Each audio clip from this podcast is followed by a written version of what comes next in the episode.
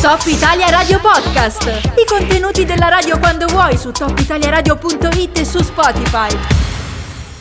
Finalmente ho qui al telefono con me un grandissimo ospite, veramente sono emozionatissima. Lui è un comico, attore, autore, doppiatore, scrittore. Vabbè, adesso che vi dico il nome lo capirete da voi. Perché signore e signori, qui al telefono con me c'è Francesco Villa, in arte Franz. E eh, che dire di più? Ciao Franz! Ciao, ciao Elisa e Benvenuto. Buonasera saluto a tutti gli ascoltatori di Top Italia Radio, perché anche Franz di Ale ascolta Top Italia Radio. Oh, grande, lo metto come jingle, grazie mille. Grazie, come stai? Io sto bene, grazie. Tu come stai? Benissimo, adesso che sono al telefono con te sono ancora più felice perché sono una tua grande fan. Volevo farti una domanda. Quando hai capito che sei un comico, a quanti anni avevi? Ma sai, la capacità di far ridere, la voglia di far ridere è una cosa che ti porti dentro da bambino sì. da bambino l'avevo. Eh, non pensavo sarebbe diventato un mestiere, anche perché nella mia famiglia nessuno faceva questo lavoro, quindi mai avrei pensato, se mi avessero detto da grande diventerai questa, non era tra le scelte previste uh-huh. nella, nel, nella, nel, mio ambiente, nel mio nucleo familiare. Però sì, se devo riguardare, devo riguardare me bambino, ero un, ero, ero un pagliaccetto, Davvero? un comico. Quanti anni avevi quindi, più o meno quando cominciavi già a scherzare e fare le battute? Alle elementari, alle elementari. Ah, sì? Una, una, volta ho trovato, recentemente ho trovato una cartolina, ero in mhm. vacanza col mio nonno e avevo scritto a mia mamma ed era scritta in modo molto ironico, mi ah, sono sì? sorpreso perché non mi ricordavo di me così, così ironico da bambino. Certo. E poi invece sono diventato un po' più serioso nell'età, sai, si diventa un po' più introverso, un po' più timidoni. Mm-hmm, verso poi, l'adolescenza. sì, e poi questo lavoro inaspettato di fatto mi ha tirato fuori una parte di me che era lì era latente, certo. quindi me l'ha fatta riemergere. Ringrazio molto il lavoro sul palco perché il consiglio che do sempre a tutti i ragazzi, non pensate di farlo diventare un lavoro, ma stare sul palco è una cosa che fa molto bene, perché tira fuori una parte di, di, di, di te. I più grandi colleghi che ho sono molto timidi poi nella vita reale, ma sul palco si trasformano proprio perché entri in una dimensione che non è quella, che non è quella abituale, è tutto strano, è tutto molto particolare. Una persona si aspetta che un comico sia una persona espansiva, molto socievole. Un comico lo è anche nella vita, nel senso che ha questo, questa voglia di ridere ce l'ha sempre, fin troppo. Quando siamo in gruppo con colleghi è fin troppo questa voglia di ridere. Però però devo dirti che, che, magari sei al supermercato che compri, a me è capitato una volta essere al supermercato, stavo comprando, mi ricordo ancora una scatola di fagioli e mi sono girato e c'era uno con lo sguardo impallato verso di me che mi diceva oh, questo ma non puoi ridere ma davvero? Eh, cazzo, che cosa devo fare? Non è che posso far ridere le lenticchie scusami ma grande però, però però sì, ci si aspetta un po' quello che hai detto te. Si crea un'aspettativa, è come quando uno dice faccio lo psicologo e allora in automatico si aspetta che quando ci parli insieme ti debba, ti debba analizzare in qualche modo. Quindi... L'unica cosa positiva in questo è che chi fa l'attore porno che ti aspetti sempre delle cose da lui. È vero. Mi è capitato di andare a un open mic e di conoscere un ragazzo molto timido e riservato, stava tutto in un angolo lì così e, e dice io sono timidissimo. Poi sul palco è esploso, ho detto ma no, e non me l'aspettavo aspettavo una cosa del genere. Lo capisco bene, lo capisco molto bene. Cosa hanno detto i tuoi genitori? Perché a me incuriosisce tanto. Quando tu hai detto voglio fare il comico, ti sei sentito appoggiato oppure hai detto eh, ma cosa stai dicendo? Ma in realtà io, io non l'ho detto, nel senso che è una cosa che ho coltivato, anche perché questo è un lavoro che ti sceglie, non, non, basta, non basta deciderlo tu, è un po' come fare il calciatore, puoi avere delle capacità ma poi ci vogliono, devono succedere delle situazioni, si devono innescare dei meccanismi e, devi farcela ad andare avanti, non basta deciderlo con la testa, poi lo devi anche concretizzare nei fatti.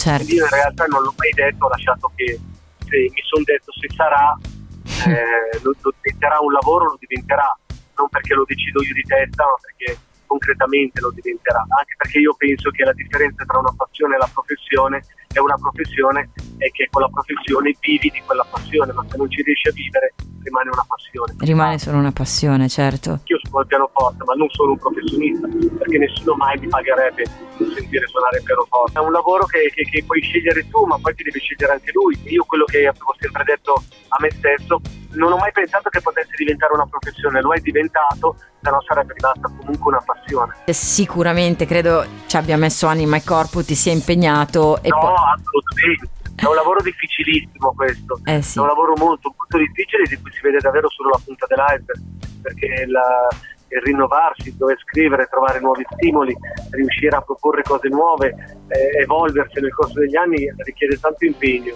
Certo. Eh, è un lavoro difficile. Eh, sì, ma anche eh, scrivere, cioè è una cosa che una volta... Però volta non basta, perché sai, puoi metterci anche l'impegno e non riuscirci ovunque. Certo. Non è matematico che l'impegno porti dei risultati. Assolutamente. può metterci impegno, ma poi sai, può essere che quello che fai non piaccia, può essere che non trovi la formula giusta per quello che senti. Sono tanti i fattori, non dipende solo da te. Faccio l'esempio appunto del calciatore perché è un lavoro ambito da molti ragazzi, ma non basta desiderarlo ed essere bravo a palleggiare, ci sono tanti altri elementi che si inseriscono. Tu hai fatto qualche scuola per uh, migliorare le, le tue capacità? Abbiamo, abbiamo, fatto il CTA, che è il Centro Teatro Attivo, che è una scuola di Milano, uh-huh. eh, che consiglio per chi, per chi vuole iniziare, perché è una scuola professionale, ovviamente molto seria, e quella ci ha dato il là, ma poi, ma poi abbiamo avuto la fortuna di iniziare subito a lavorare grazie anche alla scuola Paola Galassi, che era una regista che è una regista importante dei tempi di Aldo Giovanità come uh-huh. di Visio, ci, ci, diede la possibilità di andare in un locale dove c'era Natalino Barazzo che teneva un laboratorio, insieme a Natalino abbiamo iniziato, scrivevamo ogni settimana delle cose nuove e la domenica le facevamo e quindi alla fine di, di due mesi di laboratorio avevamo, iniziavamo ad avere un piccolo spettacolo.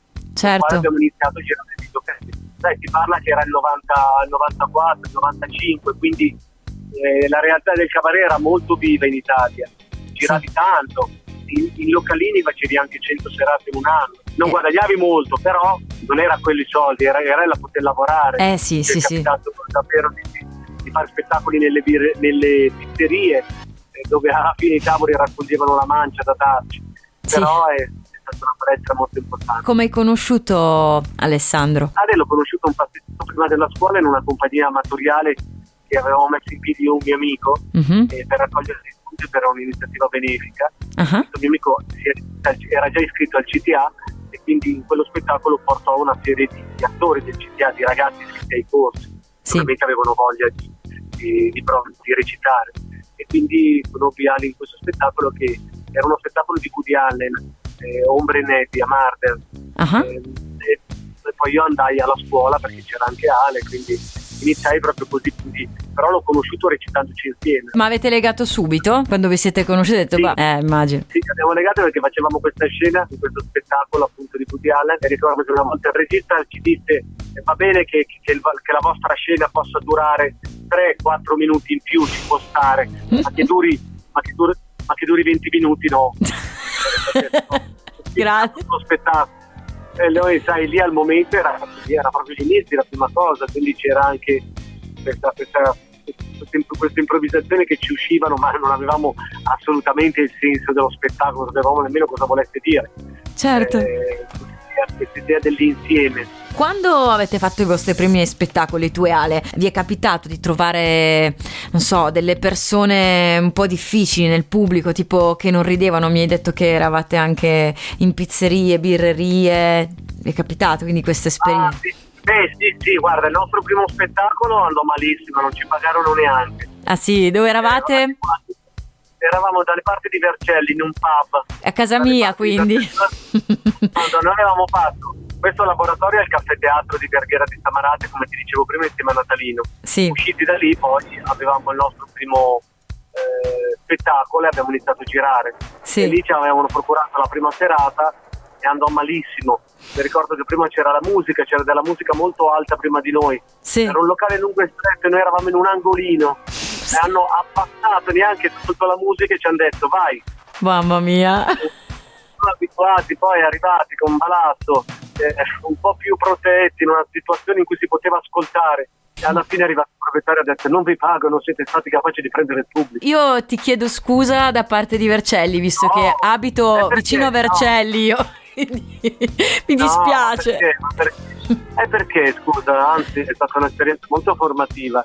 Sì. Eh, E cosa avete pensato quando siete usciti da lì? Non so, vi è mai capitato di dire a voi stessi: Ma chi me l'ha fatto fare? Basta, non lo voglio più No, fare. no.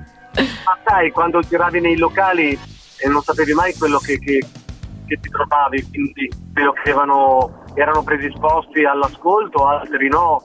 Ehm, quindi il cabaret andava molto di moda in quegli anni. Mhm. quindi c'era chi lo faceva ma era, ci credeva, era predisposto, strutturava anche il locale per, per farlo, chi invece lo faceva semplicemente per, per mettere un- un'addizione alle consumazioni. Certo. Quindi non sapevi mai dove andavi. Poi non dimentichiamo che non eravamo conosciuti, per cui la gente non sapeva chi fossi. E certo. ovviamente è molto più semplice spesso una serata in un teatro con mille persone che in certi localini sperduti Piccolini. Con, con- con 30 persone davanti che non sapevano chi fossi. Avete debuttato nel 95 con Dalla alla Z e poi pam, subito successo. Ah, siamo stati fortunati perché in quegli anni insomma, siamo stati nel momento giusto e al posto giusto. Poi ovviamente eh, quello non basta perché devi avere delle capacità, però essere già nel posto giusto è importante. Erano gli anni di Zelig, che è partito Zelig che non ha fatto altro che fare una fotografia di quello che era panorama della pubblicità di quegli anni. Sì. Che ha portato nel grande schermo, sul grande, sul, sul grande, sul piccolo schermo, quello televisivo, eh, i comici che stavano girando e che Giancarlo Botto, responsabile del locale Zeli, conosceva bene perché Sì. si metteva tutti in programmazione, quindi ha detto perché questa cosa che funziona nel mio locale non, deve, non dovrebbe funzionare anche, In televisione. anche in televisione ed è partito. Un'altra domanda sul vostro rapporto tuo con Ale. Chi è il più testardo dei due? Se, se c'è una persona testarda in questa coppia, ecco. Quando magari avete un'idea, no? Mm, Uno dice no, questa idea secondo me è quella giusta, uno dice no, questa secondo me è sbagliata e uno si impunta di fare una cosa a tutti i costi, per esempio una battuta. No, beh, no, non ti puoi impuntare. Se l'altro non vuole, non la facciamo. Se, se uno non è convinto, non si può fare una cosa. Sai, un conto è una battuta, o io posso dire io credo in questa battuta, e se Ale mi dice ad esempio a me piace questa, a me non piace, però se piace lui gli dico fai bene farla, anche perché poi noi abbiamo un giudice che è il pubblico. Sì. Se il pubblico ride, è uno dei due ha ragione. Sì, Eh, sono rimasta eh, colpita no, quando avete detto una volta se credi che una battuta sia forte, falla, tanto non hai niente da perdere. Ma certo, è, è il pubblico che poi decide se avevi ragione. È inutile diventare matti e dire no, questa non funziona, questo sì, perché la verità non c'era nessuno. Ognuno porta in scena il proprio gusto, sperando che il proprio gusto incontri il gusto del pubblico, ovviamente. Poi invece se ha un'idea, per cui uno ha l'idea di una, di una situazione, l'idea di un film, l'idea di e l'altro non è convinto, ovviamente non Non si, eh sì, o si è d'accordo in due, altrimenti si lascia perdere. Ma è vero che c'è un asteroide che è stato battezzato con il vostro nome? Sì, sì, c'è un asteroide che è stato battezzato al nostro nome, speriamo non ci chiedano, chiedano i limu o non venga giù distruggendo qualche Che non venga giù.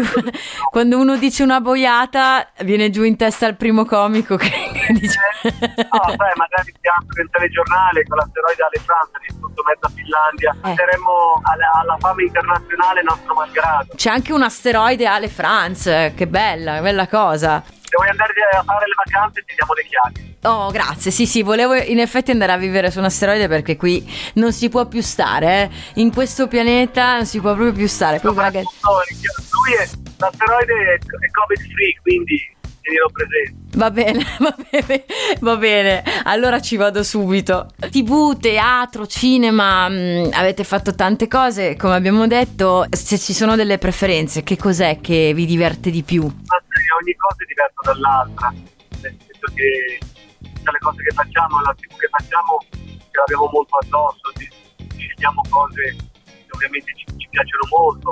Abbiamo fatto una buona parte di TV che prevedeva la presenza del pubblico, quindi la serie dopo la prima, Mhm. hanno fatto tutta la serie di, di Che tempo che fa con di Fabio Fazio, che purtroppo il Covid, ha- nella quale purtroppo il Covid ha bloccato il pubblico Sì. però anche lì il contatto col pubblico era, era molto bello, era molto stimolante per noi, quindi la, la televisione che facciamo ci piace molto, il teatro vabbè è, è la nostra prima casa e il cinema è un lavoro a sé stante perché ha delle regole diverse da tutto il resto, lavori tanto con te stesso, sei da solo con te stesso. Sì. Non hai un pubblico davanti, insomma, è un lavoro tecnicamente completamente diverso dagli altri. Però diciamo che ognuno ha il suo fascino, ma non saprei scegliere uno rispetto all'altro.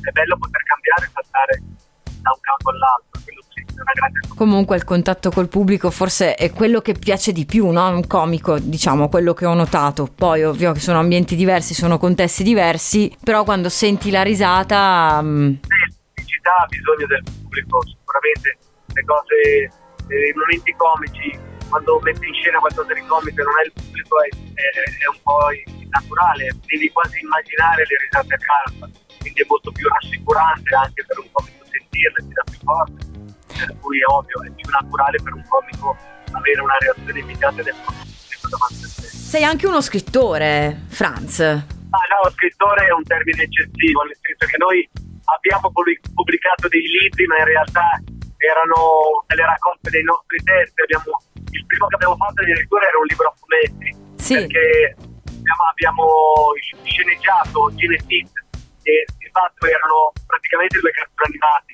Siccome tante delle nostre battute erano anche visive, Sì. per poterle rendere abbiamo deciso di appoggiarci all'idea del fumetto che poteva rendere meglio, poteva far arrivare meglio la battuta rispetto vero, a, sì. a una frase scritta. Per il resto abbiamo pubblicato un po', del resto come facevano in passato, c'era l'abitudine di, di pubblicare, l'avevano fatto Paolo Rossi, l'aveva Mhm. fatto Pitt, insomma tanti comici, c'era questa abitudine di pubblicare i propri testi e quindi anche noi abbiamo seguito quella linea. Eh, direi che è un'ottima scuola quella, soprattutto per chi vuole fare il comico, avere a disposizione i vostri libri e tanta roba. E suoni anche, infatti ho visto che vi siete dati ai vostri strumenti musicali, sia tu che Ale, tu suonavi la tastiera nel, nel programma che avete fatto fuori tema, no? Cantate, suonate, fate tutto. Ah, insomma, professionisti della musica è un po' eccessivo. Vabbè, Sì, però... tra l'altro avevamo una band, una band non da poco, perché con noi c'era Luigi Schifone, c'era Fabrizio Palermo, insomma grandi musicisti che hanno suonato con tutti, da, da, da Ligabue a Vasco, quindi avevamo Certo. davvero una squadra non indifferente e questo ci aiutava molto. Non siamo dei professionisti del suono, però, Eh, però siete andati... non abbiamo ambizione di fare musica, ma funzionare al, lavoro teatrale riusciamo a dare laddove serve un supporto anche musicale e ci piace molto tanto. Legare la comicità con la musica è una cosa effettivamente molto bella. Sì, sì, sì, ad essere capaci sì, noi lo facciamo poco. Chi l'ha fatto davvero erano Iannacci, Gaber, Sì. insomma grandi nomi, qualche Renato. Noi, noi, noi facciamo veramente poco, però, però ci piace poter suonare, il- eh, do- dove ci capita ci piace poterlo fare perché, perché fa parte di noi, anche, anche, anche questo è un aspetto nostro. Certo. Così come lo è il canto, Eh, anche quello è molto strumentale al, al recitato, allo spettacolo teatrale. Però ho visto che nel 2014 siete andati in tour con Enrico Ruggeri, per esempio. Sì, abbiamo fatto, eh sì, sì, sì. Abbiamo fatto una tournée con Enrico che è stata un'esperienza bellissima perché poi lì aprivamo il concerto di Enrico suonando noi e lì c'era proprio da far tremare le dita perché davanti a tanta gente che si aspetta un musicista e esci te, insomma non, è, non era una roba semplice, però abbiamo passato anche quella ed è stata un'esperienza, anzi si può dire che ci ha sbloccato sulla paura di cantare e di suonare, sicuramente quella è stata l'esperienza chiave. Ho visto che farete uno spettacolo nel 2022, il 15 marzo a Legnano, Romeo e Giulietta nati sotto contraria stella. Guarda, quello è lo spettacolo che abbiamo portato in giro fino alla chiusura del Covid. L'ultima data l'abbiamo fatta il 24 febbraio del 2020. Sì, E, eh, e quindi sono saltate, avevamo ancora una cinquantina di date. Abbiamo debuttato nel 2019 al Festival Shakespeariano, appunto con Romeo e Giulietta, con la regia Muscato, in una drammaturgia che era classica, di teatro classico, anzi molto fedele alla versione originale che voleva il cast fatto tutto da uomini. Quindi Eh, ho letto, sì. Da un uomo infatti fatta da Ale. Sembra una scelta comica, ma in realtà non lo era così originariamente. E, Sì. e abbiamo fatto appunto un- un- abbiamo voluto per i nostri 25 anni festeggiare con un testo che non fosse nostro e abbiamo voluto vivere questa esperienza completamente nuova eh, con la prosa, quindi abbiamo fatto una stagione di teatro di prosa, purtroppo poi il Covid ci ha bloccato e adesso dovremmo riprendere, non sappiamo bene i tempi certo. per la ripresa di un spettacolo di questo tipo perché è un po' complesso, giriamo in tanti, siamo in tanti attori, abbiamo ma tecnici, carte, costumista, eh. è una produzione un po' complessa e non so i, i tempi come ci permetteranno di, di muoverci. Noi ci auguriamo di riprenderlo presto eh, perché è uno spettacolo che siamo molto affezionati. Sto andando a vedere un po' di spettacoli in giro ultimamente, non mi sembra vero, e guardavo e dicevo chissà le France, no? Se faranno qualche spettacolo questi giorni, chi lo sa, volevo vedere per venirvi a vedere anche. e devo no, spe- noi adesso siamo fermi, eh. siamo dati di riprendere con l'autunno, saremo saremo a, dal 15 dicembre, la data certa, dal 15 dicembre al 6 al 4 di gennaio al Teatro Lirico di Milano che riapre oh. Milano riconsegna alla città questo teatro storico che verrà intitolato adesso a Giorgio Gaber, che era, il suo, era, era, poi il suo teatro, è stato chiuso praticamente per vent'anni, certo. ha un restauro totale e noi da milanesi siamo orgogliosi di fare il primo Natale e la riapertura, mm. quindi di essere che bello passare agli annali per quelli che hanno fatto e poi faremo il primo, il primo capodanno del nuovo, del nuovo Lirico, è davvero un onore a Capodanno anche addirittura, che bello! Sì, sì, sì, noi partiremo appunto dal 15 di dicembre e andremo avanti fino al 4, al 3, o, se non mi ricordo il 4 o 2 gennaio, insomma, fino agli inizi di gennaio. Quindi inizierete il nuovo anno col botto, speriamo che porti bene, che sarà un nuovo anno pieno di gioia e di belle sorprese e, e a parte questo progetto bellissimo eh, ci sono altri progetti televisivi di cui non so se si può parlare oppure mm, per il momento no, non, non diciamo niente.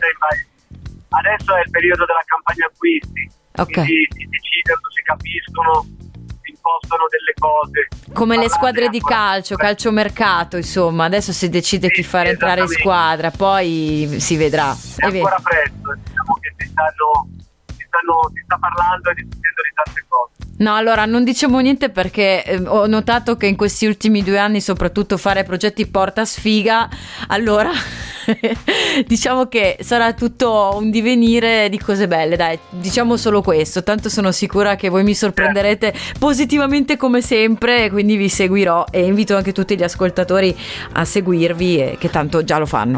Io ti ringrazio per il tuo tempo, per la tua pazienza e per la tua disponibilità che ci avete ascoltato. Continuate ad ascoltare Top Italia Radio. Grazie Franz, grazie di cuore. Allora, io ringrazio ancora tantissimo Franz e ti auguro solo cose belle, tanti progetti nuovi pieni di realizzazione, veramente, ve lo meritate. Siete grandi. E salutami tanto Ale, anche se non sa chi sono, però salutamelo. Lo farò. A presto. Grazie. A presto. ciao. ciao. ciao. Top Italia Radio Podcast. Le interviste sempre a tua disposizione su topitaliaradio.it e su Spotify.